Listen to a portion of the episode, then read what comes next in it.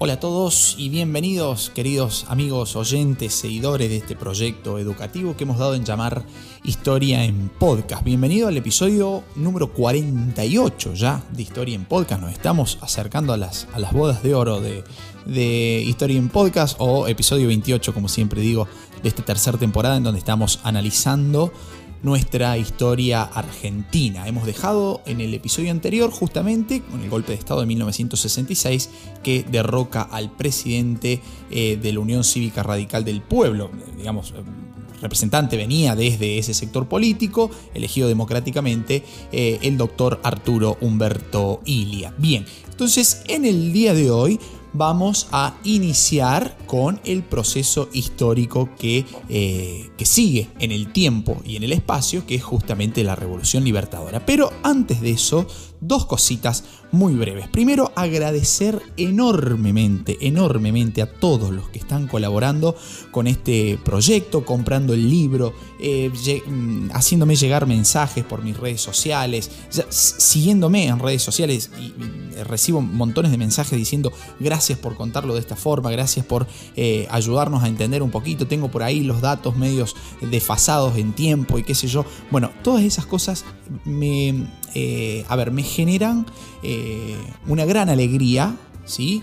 Eh, porque bueno, justamente eso es lo que busca Historia en, podcast, aquellos que contribuyen incluso económicamente con, este proyecto a través de la compra del libro, libro de la temporada 1, ¿sí? de los 10 primeros capítulos de Historia en Podcast, que está en formato digital y en formato papel también. En la descripción de cada uno de los episodios ustedes tienen eh, el enlace para, poder realizar la compra. También si lo quieren hacer a través de Amazon, eh, está allí eh, el link para poder acceder. Y les comento, la próxima semana, ya inicios de noviembre del 2020, no sé cuándo ustedes estarán escuchando este capítulo, pero va a estar saliendo ya la temporada 2 en formato digital solamente. Los costos en esta queridísima Argentina para imprimir un libro, fíjense ustedes, se han ido eh, por las nubes. Así que bueno, hecho el agradecimiento, voy con el segundo punto para aclarar, que es acerca de esta serie de capítulos que van a dar inicio el día de hoy. Revolución, em, Revolución Argentina, perdón, Revolución Argentina,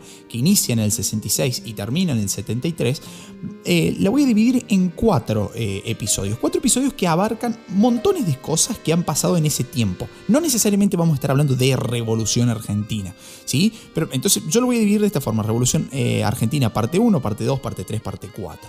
En esta de hoy vamos a analizar la, primera parte de la dictadura de eh, Onganía. ¿sí? En el siguiente episodio analizaremos el cordobazo, en el tercer episodio analizaremos eh, la radicalización de la violencia eh, en, los 60 y en los 70, ¿sí? los movimientos guerrilleros que han surgido en nuestro país episodios bastante lindos, desde ya se los digo. y en el último vamos a analizar la salida democrática que buscó ya esta revolución argentina. Pero eh, que vamos a hablar de montones de cosas ahí adentro, por, más que el título sea eh, Revolución Argentina, parte 1, 2, 3 o 4. ¿sí? Bien, hecha esa aclaración, vamos a, dar inicio a este episodio, ¿sí? un episodio bastante complejo, voy a tratar de ser, como siempre digo, lo más... Eh, lo más didáctico posible para que ustedes puedan entenderlo y puedan eh, entender el proceso ¿sí? que se origina con esta revolución argentina. ¿sí? Siempre entendiéndolo, repito, en el marco de democracias tuteladas y semidemocracias, conceptos que ya hemos analizado y recontraanalizado en los episodios anteriores. Em, para entender esta revolución argentina es necesario primero entender que las décadas de 1960 y 1970 eh, fueron décadas de una marcada intensidad, de una marcada conflictividad social y política en todo el mundo. ¿Sí? Em, recordemos, vamos a hacer un repaso muy rápido de lo que hemos visto en la primera temporada, las luchas anticolonialistas en Asia y en África, las revueltas estudiantiles en Francia y en México, recordemos, eh, a ver, el Mayo francés en el 68, eh, la masacre de Tlatelolco em, en esa lucha estudiantil en México, en la Plaza de las, tres, eh, de las Tres Culturas. En Estados Unidos, por ejemplo, vamos a tener una intensa conflictividad social en los 60-70, recordemos el movimiento hippie, las luchas contra el racismo, contra la guerra de Vietnam, eh, o la lucha a favor de la, de la liberación femenina, ¿sí? Bueno, todo eso va a estar pasando en Estados Unidos, vamos a tener la revolución cubana también, digamos. Entonces, eh, toda esta conflictividad social, esta intensidad política y social con la que se vivieron las décadas de los 60 y los 70, todos significaron haber una especie de vientos de cambio, vinieron a traer, mejor dicho, vamos a hablar con propiedad, vinieron a traer vientos de cambio a nivel eh, cultural en las cuales... Eh, la, sociedad argentina no va a quedar al margen, digamos, ¿sí? la, sociedad argentina se va a meter de lleno también eh, en ese proceso, lo cual viene a marcar también un, nivel bastante alto de conflictividad desde diferentes sectores sociales y políticos que van a buscar justamente criticar al orden eh, social y político y también económico, si se quiere, que estaba vigente en esos momentos. La mayoría de los cuestionamientos eh, iban dirigidos, en nuestro país particularmente, hacia el sistema político que desde 1955, es decir, desde la caída del peronismo, eh, recurría a los golpes de Estado, a los gobiernos de facto, ¿sí? con la finalidad justamente de acallar la protesta social y de silenciar también la participación política. Fíjense, un ejemplo sumamente cantado de semidemocracias y democracias tuteladas. El pueblo argentino está diciendo basta de esto, basta eh, de, este ritmo bastante tortuoso, ¿sí? Eh, de esta alternancia política entre democracias que no son plenas con eh, dictaduras que son sumamente avasalladoras de los, de los derechos eh, de la ciudadanía. Y entonces estamos cansados de eso. Otros movimientos también en nuestro país, en cambio, en vez de ir en, contra de esos cuestionamientos, van a proponer directamente la destrucción de la sociedad capitalista y la subsiguiente construcción eh, del socialismo, siguiendo justamente el, modelo cubano de guerrilla y que profundizaremos en la tercera parte, en el tercer episodio abocado a Revolución eh, Argentina. Lo cierto es que durante este periodo, digamos, entre, década del 60 y del 70, particularmente lo que vamos a analizar hoy, entre el 66 y el 73, tanto jóvenes, obreros, eh, eh, estudiantes, perdón, eh, mujeres, hombres, se van a estar rebelando en contra del poder establecido, cansados, si se quiere, y voy a hacer acá una analogía y voy a traer como ejemplo a, un fragmento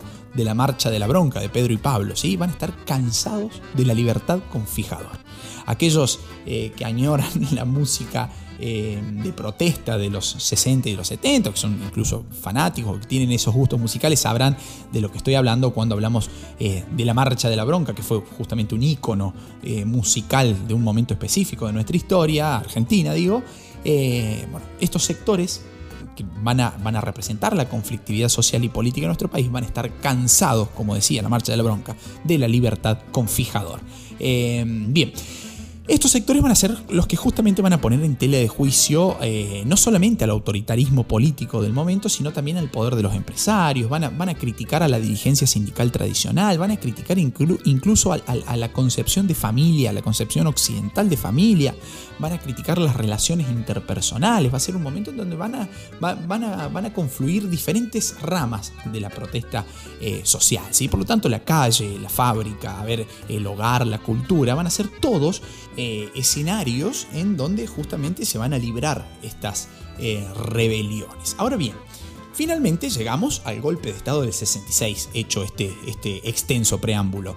Eh, el 28 de junio de 1966, como lo hemos dicho en el capítulo anterior, un nuevo golpe de Estado derrocó al presidente democráticamente electo, el doctor Arturo Humberto Ilia, que va a quedar reemplazado en el poder justamente por el representante de la facción azul del ejército, el, catalogado de legalista, ¿sí? Juan Carlos Onganía. Va a iniciar ahí entonces la famosa dictadura autodenominada Revolución Argentina. Ahora, ¿por qué Revolución Argentina?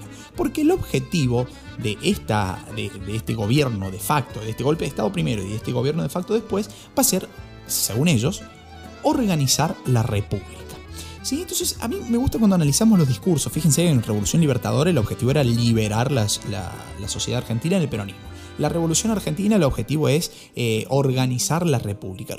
Lo, que me parece interesante de preguntarle a las fuentes históricas y de preguntarle a la historia misma, no son tanto los qué, a ver qué objetivo tenía, cuál era el objetivo, y qué se proponían. Y si nos proponíamos organizar la República. Bueno, a ver, dígame cómo, digamos, ¿no? Lo, lo interesante de preguntarle a la historia siempre es el cómo.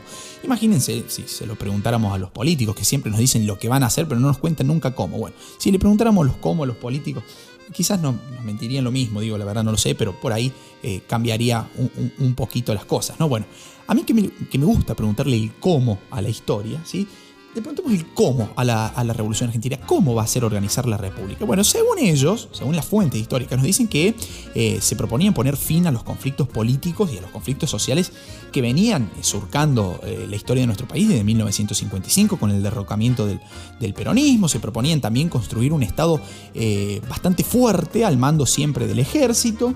Se proponían una adecuación económica bajo el signo del, del neoliberalismo. Y fíjense, ustedes lo interesante que venga un golpe de Estado, un gobierno de facto, a decir, venimos a organizar la república que estaba funcionando antes de que ellos llegaran, digamos, ¿no? Entonces vamos a ver cómo eso, en realidad en el discurso, cuando uno pregunta el cómo en los discursos históricos, realmente se termina desarmando y desmembrando una realidad que es bastante contradictoria del objetivo propuesto, digamos, ¿no? Entonces, eh, según Onganía, esa transformación bastante profunda que quería eh, llevar a cabo esta autodenominada Revolución Argentina, debía llevarse a cabo en tres etapas sucesivas, los, lo que vienen a conformar los famosos tres tiempos de Onganía. ¿Cuáles eran esos tres tiempos? Un primer tiempo económico, ¿sí? Eh, destinado a la economía, mm, con el objetivo de justamente lograr el desarrollo industrial, basado sobre todo en el aumento de la productividad y en la eficiencia de los modelos productivos. Superado ese primer tiempo económico venía un segundo tiempo de eh, carácter social en, en el cual se iba a buscar una mayor redistribución de la riqueza y del ingreso. Logrado ese segundo tiempo social venía un tercer tiempo político que justamente eh, iba a ser en el momento en el que se iba a iniciar la apertura democrática en nuestro país. Contado así, contado desde la teoría, parece realmente maravilloso, pero nuevamente, ¿cómo funcionó? ¿Cómo se llevó a la práctica esto? Bueno, en realidad en la práctica, ¿sí? Se recurrió, esta, esta mm, dictadura, esta revolución argentina, autodenominada revolución argentina, eh, practicó una fuerte censura, una fuerte represión, eh, suspendió las garantías individuales, prohibió la actividad de los partidos políticos, eh, a ver, intervino universidades, sindicatos, la actividad del Congreso incluso quedó suspendida y no solamente eso, sino que se va a reemplazar la Constitución Nacional, esto es por primera vez desde 1853 que quedó en vigencia la, Constitución de nuestro país, se va a reemplazar la Constitución Nacional por el Estatuto de la Revolución Argentina que va a, estar funcionando justamente hasta 1973 cuando se busca la salida eh, electoral. Ahora, si en la práctica se llevó a cabo eh, toda esta serie de medidas que acabo de, mencionar, ¿por, qué tanta coacción? ¿Por qué tanta violencia? Eh, si el objetivo era justamente reorganizar la República y para tratar de lograr eso, el cómo, la metodología para llevarlo a la práctica, eh, termina siendo totalmente coactiva, digamos. Bueno, en realidad, si buscamos en la historia, yo trato de simplificarlo para que todos puedan entenderlo, uno de los primeros motivos es porque el, modelo de, dominación política eh, pretendido justamente por esta dictadura llevaba a que se recurriera a la coacción, se recurriera a la violencia. En segunda instancia, la modernización económica pretendida eh, por la Revolución Argentina debía justamente terminar con, eh, con los derechos laborales que habían sido generalizados por el peronismo. Entonces, eso no se iba a hacer de vía pacífica, había que recurrir al monopolio de la violencia que siempre está en manos del Estado. En tercera instancia, lo que yo entiendo, eh, este sistema de, dominación que la, nuevamente repito, la, revolución argentina pretendía, requería justamente eliminar los canales institucionales de la expresión política. Nuevamente, una contrariedad, porque si queremos restablecer la República, organizar la República, estamos eliminando los canales institucionales mediante los cuales la expresión política debería eh, fluir, digamos, ¿no? Y en cuarta instancia, siempre presente y, no menor, eh, el miedo al avance de comunismo revolucionario. Entendamos esta época y esta época de dictaduras en los 60 y en los 70, siempre en el marco de la Guerra Fría. Si quieren, pueden repasar el capítulo 10 de, Historia en Podcast. A ver, la doctrina de seguridad nacional en donde Estados Unidos, eh, al mando del bloque occidental, eh, beneficiaba y, en cierta forma apoyaba las dictaduras en, todo el cono sur de Latinoamérica, con miedo a réplicas de la revolución cubana, la llegada del comunismo, bueno, eh, en general todo este cúmulo de razones son las que para mí llevan a que esta revolución argentina lleve a la práctica tanta coacción, tanta violencia, ¿sí? Bien, en cuanto a la política económica que vamos a analizar en este episodio, tenemos que decir que la política económica del régimen eh, sobre todo de la dictadura de Onganía en, el primer momento de la Revolución Argentina, era modernizar la economía argentina. ¿sí? Los militares pensaban que eh, solamente un, a ver, un mayor desarrollo permitiría eh, reducir la pobreza y eliminar el descontento eh, social. El objetivo final de todo esto, hay que decirlo nuevamente, pasarlo en claro, era evitar la propagación de, las ideas comunistas, salir de la crisis para tratar de que no venga el comunismo a hacer foco acá. A ver, pero nuevamente, vamos a preguntarle algo a la historia. Si queremos modernizar la economía, van a decir los militares de Onganía, bueno, eh, los políticos, eh, perdón, los, los ideólogos de la política económica de Onganía. Queremos modernizar la economía argentina. Muy bien, ¿qué le vamos a preguntar esto? ¿Cómo? ¿Cómo lo quieren, lo quieren organizar? ¿Cómo le quieren modernizar a la economía argentina? Bien. Las fuentes históricas nos van a decir que eh, se debía modernizar a través de tres pilares. El primero de ellos, la eficiencia productiva. En segundo lugar, la modernización de la industria. Y en tercer lugar, la contención de la inflación. Y para eso, para eso, nuevamente vamos a preguntarle cómo vamos a lograr esto. Bueno, Onganía va a, poner al frente del Ministerio de Economía a Néstor Salimey, un empresario que venía justamente del, rubro alimenticio. Y las primeras medidas que toma Salimey al frente del Ministerio de Economía eh, van, van a tender a lograr justamente el primer pilar, que era la eficiencia productiva. ¿Cómo va a lograr o cómo pretendía lograr la eficiencia productiva Salimey? A través de una racionalización forzada de eh, las empresas que eran consideradas como deficitarias. El primer foco en este punto, para que no entiendan, voy a buscar un ejemplo, eh, fue lo que sucedió en el puerto de Buenos Aires, en donde se va a instalar un, nuevo reglamento laboral que aumentaba la jornada de trabajo, ¿sí?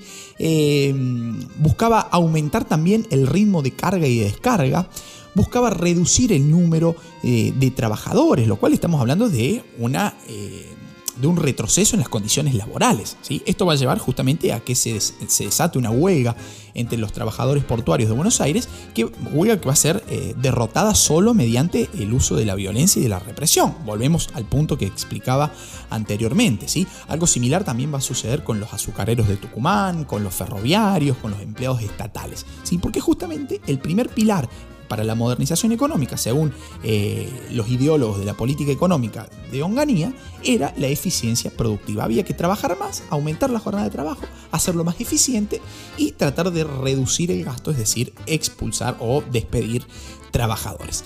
Em, pero ¿qué va a pasar? Si bien esa, eficiencia productiva se estaba buscando y podemos llegar a decir, muy entre comillas, que se estaba alcanzando, Sally May no pudo controlar ni la inflación ni tampoco va a poder impulsar la modernización industrial, que eran los otros dos pilares de eh, la modernización económica en nuestro país. Por eso, a mediados de 1967, Onganía lo va a reemplazar por Adalbert Krieger Bacena. ¿sí? Parece sumamente alemán eh, el apellido de Krieger Bacena. Eh, Krieger Bacena tenía una orientación mucho más eh, neoliberal y con fuertes vínculos con el sector eh, financiero internacional, a diferencia de, Sally May, que no poseía absolutamente nada de esto último. ¿no? va a ser Krieger Bacena el encargado de largar el plan de estabilización y desarrollo, cuyo principal objetivo era justamente hacer más competitiva la producción, la producción industrial de nuestro país para tratar después, en un paso siguiente, de exportar. Es decir, íbamos a exportar industria, algo que en nuestro país siempre eh, estuvo relegado o al menos fue inalcanzable. ¿sí? En primera mm, instancia va a buscar eh, Krieger Bacena con este plan de estabilización y desarrollo, eh, justamente desarrollar el sector fabricante de bienes de consumo duraderos y también bienes de capital modernos, lo que se llamaba bienes capital modernos. todo esto Obviamente eh, con una fuerte inversión extranjera mediante la apertura de la llegada de capitales extranjeros a nuestro país, porque ya sabemos que la inversión eh, nacional siempre costó y las causas ya las hemos analizado oportunamente. En segunda instancia, iba a buscar eh, Bacena bajar los costos laborales, es decir, un congelamiento de salarios que duró específicamente 20 meses, justamente previo a un aumento de impuestos y de los servicios públicos. Se va a dar también la suspensión de las, de las convenciones colectivas de trabajo por dos años. ¿sí? Va a haber un, aumento de retenciones eh, a las exportaciones agrícolas que van a estar, esas retenciones, digamos, van a ir a parar al Estado, a las arcas del Estado, justamente con el objetivo de destinarlos a la obra pública, obra pública que también iba a favorecer a la modernización industrial, por ejemplo, la construcción de la represa hidroeléctrica del Chocón, ¿sí? sobre el río Limay, ahí entre las provincias de, Neuquén y Río Negro. Y también podemos mencionar como ejemplo acá la construcción de la central nuclear de Atucha, ¿sí? en el partido de, de Zárate, en Buenos Aires. Eh, bien, siguiendo con este análisis así muy rapidito del plan de estabilización y desarrollo de Krieger-Bacena, repito, ministro de Economía, segundo ministro de Economía de Onganía, eh, se va a devaluar el peso eh, y esa devaluación del peso, hay que decirlo, esa devaluación del peso sumado a las retenciones que hablamos recién, a, la reducción de salarios, ¿sí? va a lograr disminuir la inflación, ¿sí? porque había menos plata, la gente compraba menos y si nos vamos a las políticas neoliberales, en donde el mercado manda, si eh, no hay demanda de productos, obviamente la oferta, el precio de la oferta tiene que bajar. Entonces la inflación llegó a estar controlada. Eh, también va a lograr la reducción del déficit eh, fiscal gracias justamente a la reducción de subsidios a las pequeñas y medianas empresas. Todo va a estar destinado a las grandes industrias que eh, buscaban justamente fabricar bienes de consumo y bienes de capital modernos. ¿sí? ¿Qué sucede? Para el gobierno, para, el gobierno de Onganía, digamos, el plan de Krieger-Bacena va a ser un éxito. Va a ser un éxito porque se logra buscar esos, esos tres pilares, la eficiencia productiva, la modernización de la industria y la contención de la inflación. Pero ¿qué va a suceder? Va a generar un profundo malestar entre diferentes sectores eh, y grupos sociales. Porque, a ver, eh, se va a favorecer un proceso de concentración económica primero, ¿sí? a favor de los grandes capitales, que en su mayoría, hemos dicho, eran extranjeros. En segunda instancia va a haber un deterioro de las pequeñas y las medianas empresas, es decir, vamos a tener un deterioro de la pequeña y la mediana burguesía nacional. ¿sí? Estamos diciendo que están atacando a lo que hoy denominaríamos la clase media. Em, va a aumentar la tasa de desempleo, porque ya hemos dicho que van a buscar eh, reducir el número de trabajadores, ¿sí? sobre todo en el sector público. Eh, y va a aumentar también el nivel de explotación de los trabajadores. Ya hemos dicho lo que sucedió, por ejemplo, en el puerto de Buenos Aires. Ahora bien, ¿qué hacía el movimiento obrero frente a estas situaciones?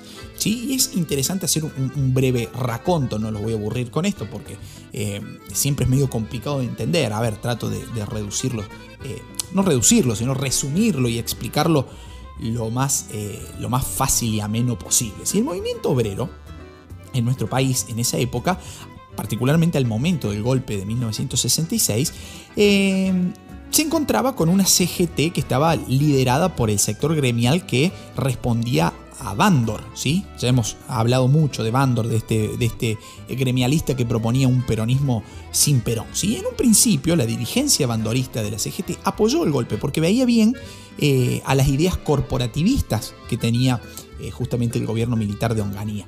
Pero el, apoyo, este apoyo eh, brindado por la CGT bandorista al, gobierno, comenzó a decaer cuando justamente eh, el gobierno de turno comenzó a avanzar sobre los derechos laborales. La dictadura de Onganía demostró abiertamente que no estaba dispuesta a negociar con el movimiento, el movimiento obrero. Perdón.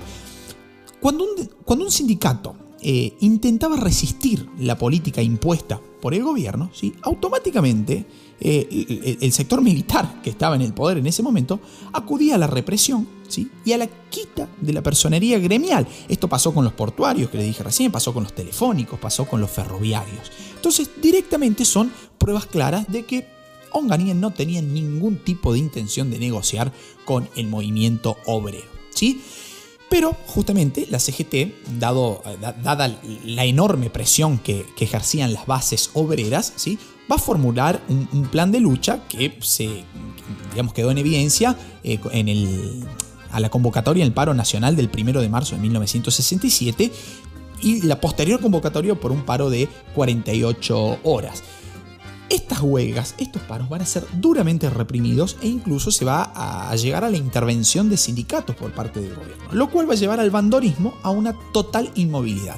Claramente el bandorismo, este sector del movimiento obrero que buscaba negociar con el gobierno, quedó inmovilizado, no pudo hacer más nada, porque cuando sintió la presión de las bases eh, obreras, trató de recurrir al, al, paro, a la huelga general y directamente quedó inmovilizado por la violencia y la represión y la intervención a sindicatos que llevó a cabo el propio gobierno de, Onganía. Y ese fracaso, podemos decir fracaso bandorista, ¿sí? va a fortalecer una nueva corriente dentro del movimiento obrero que fue la llamada participacionista, que va a estar encabezada justamente por los sindicatos de luz y fuerza, por los textiles y por el gremio de la construcción. Sus dirigentes, y acá hay algo interesante, sus dirigentes, eh, por más que no contaran con el apoyo de los trabajadores, esto hay que decirlo, se veían abiertos a colaborar con el gobierno. Fíjense, tampoco hay tanta diferencia con el, eh, con el bandorismo, digamos, ¿no? De esta forma se van a ganar el beneplácito, digámoslo así, del Ministerio de, Trabajo de la Nación. Pero buscaban colaborar con el gobierno de una forma bastante diferente a lo que lo estaban tratando de hacer eh, los bandoristas, ¿sí? que incluso terminaron recurriendo a la huelga y fracasaron abiertamente con eso. ¿sí? Al mismo tiempo, ¿sí? se iba abriendo otra tendencia dentro del movimiento obrero que va a estar formada por los gremios, por aquellos gremios que habían sido intervenidos y que eran eh, los sectores más castigados ¿sí? por la política de Krieger-Bacena, iban justamente a buscar agruparse y confrontar abiertamente con el gobierno. Entonces tenemos ante la inmovilidad del bandorismo, surge una vertiente participacionista que eh, logra, logra negociar con, por fuera del bandorismo, ¿no? logra negociar con el Ministerio de, Trabajo, logra ahí cierto, cierto beneplácito, ¿sí? Y por otro lado surge esta coalición de gremios eh, que habían sido intervenidos y, castigados por la política oficialista que buscaban agruparse y confrontar abiertamente con el gobierno. Uno confrontaba entonces y el otro sector eh, buscaba colaborar. De allí viene el surgimiento de dos divisiones, de dos escisiones dentro de la Confederación General del Trabajo, es decir, dentro de la CGT.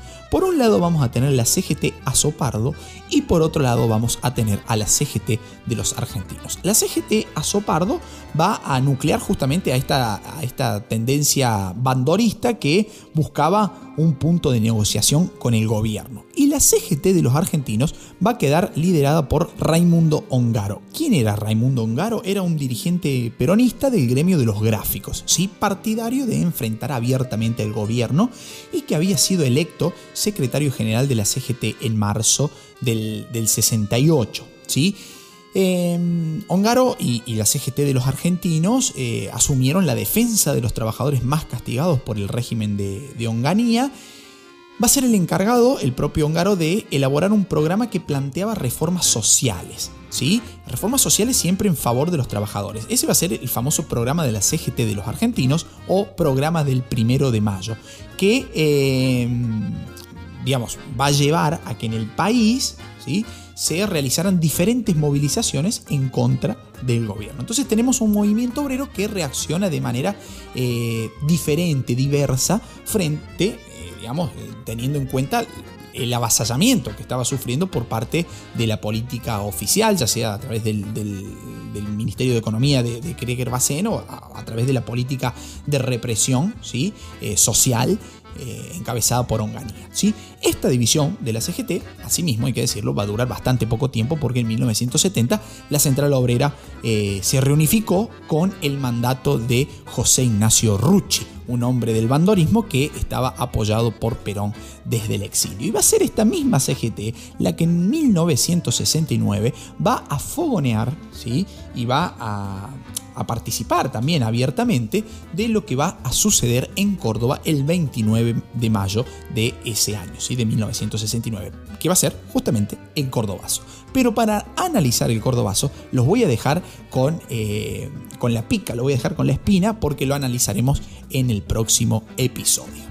Bien amigos, espero haber sido claro, como siempre digo, cualquier duda, cualquier sugerencia, cualquier eh, nota que quieran hacer al, respecto de este episodio, lo pueden hacer a través de mis redes sociales, me pueden encontrar en Facebook, en Instagram, en Twitter como Luquitas Botas, ¿sí? son redes de uso personal, ¿sí? subo, eh, subo eh, hasta fotos eh, no sé, de mi niña, de, mi niña de, apenas 16 meses, ¿sí? Pero siempre abierto a eh, recibir las críticas, las sugerencias, los saludos y, y, las motivaciones que me hacen llegar ustedes, queridos oyentes de Historia en Podcast. Bien amigos, hasta un próximo episodio. Chao, muchas gracias. Si quieres seguir aprendiendo sobre este y otros temas, comprar nuestros libros o hacer tu donativo al canal, visítanos en nuestro Instagram Historia en Podcast o hace clic en el enlace de la descripción de este episodio.